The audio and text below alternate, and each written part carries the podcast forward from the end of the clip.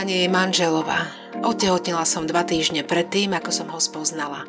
Viem, že by si zaslúžil vedieť pravdu, ale bojím sa, že by som svojim priznaním všetko zničila. Majú niektoré tajomstvá naozaj zostať navždy pochované? Vypočujte si pravdivý príbeh o jednej nerozvážnosti z mladosti, ktorý vám dnes prináša magazín plný elánu.sk. Keď som bola mladá, bola som riadny kvietok. Taká rebelka. Vymetala som zábavy a diskotéky a robila rodičom na protiveň. Neznášala som poučanie, príkazy, zákazy. Asi typická vodnárka. Nie som na to veru hrdá, ale stalo sa. Na jednej zábave som toho vypila viac ako je slušné a nechala som sa zviesť vojakom, ktorý sa mi páčil a s ktorým som ten večer tancovala. Nebol môj prvý, no toto krátke diskotékové zblíženie nezostalo bez následkov. O toho chalana som nemala žiaden hlbší záujem a ani som poriadne nevedela, kto to je. Presne ako píšem, bola som mladá a hlúpa. Len dva týždne po diskotékovej avantúre som spoznala Joška. Pracovala som ako sekretárka v jednom podniku a on tam prišiel ako zákazník. Kým čakal na prijatie u môjho šéfa, dali sme sa do reči a okamžite sme si sadli. Bolo 5 rokov starší, milý, srdečný. Flirtovali sme spolu a keď odchádzal, pozval ma na rande. Vedci nabrali neuveriteľne rýchly spád. Nikdy som sa s nikým necítila tak dobre ako s ním. Mali sme sa stále o čom rozprávať, smiali sme sa spolu, podpichovali jeden druhého.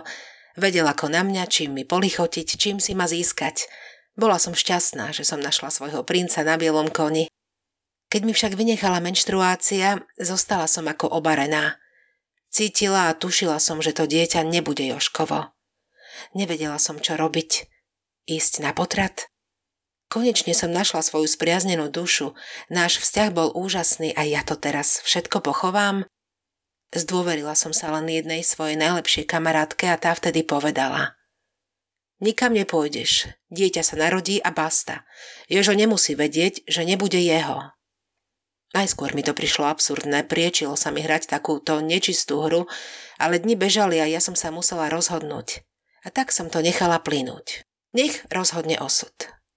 Keď som Joškovi oznámila, že čakám dieťa, bol šťastím bez seba. O pár týždňov sme sa zobrali a ja som v 9. mesiaci porodila krásnu cérku. Joško bol v tom, že predčasne a keďže Marianka bola naozaj drobučka, nevzniklo žiadne podozrenie. Môj manžel svoju dceru zbožňuje a ja si svoj prehrešok z mladosti obhajujem tým, že aj tak je on jej skutočným otcom. Staral sa o ňu, vychovával ju. To, že sa Marianka na Joška nepodobá, nikto nikdy neriešil. Ani on sám. Viem, že by si zaslúžil vedieť pravdu, bolo by to čestné a spravodlivé voči manželovi aj cére. Lenže ja viem, že by sa tým veľa vecí zmenilo a mnohé zničilo. V našej rodine panuje láska a porozumenie a ja si preto svoju lož ponesiem ďalej len sama v sebe. Milujem svojho muža a milujem svoju dceru a nič iné si neželám, len aby všetko zostalo tak, ako to je. Ak sa vám tento príbeh páčil, nezabudnite nám dať follow na Spotify, 5 hviezdičiek v Apple Podcast alebo palec hore na YouTube. Ešte viac pútavých príbehov, ale aj receptov, rozhovorov i zaujímavých článkov si prečítate na webe plnyelánu.sk.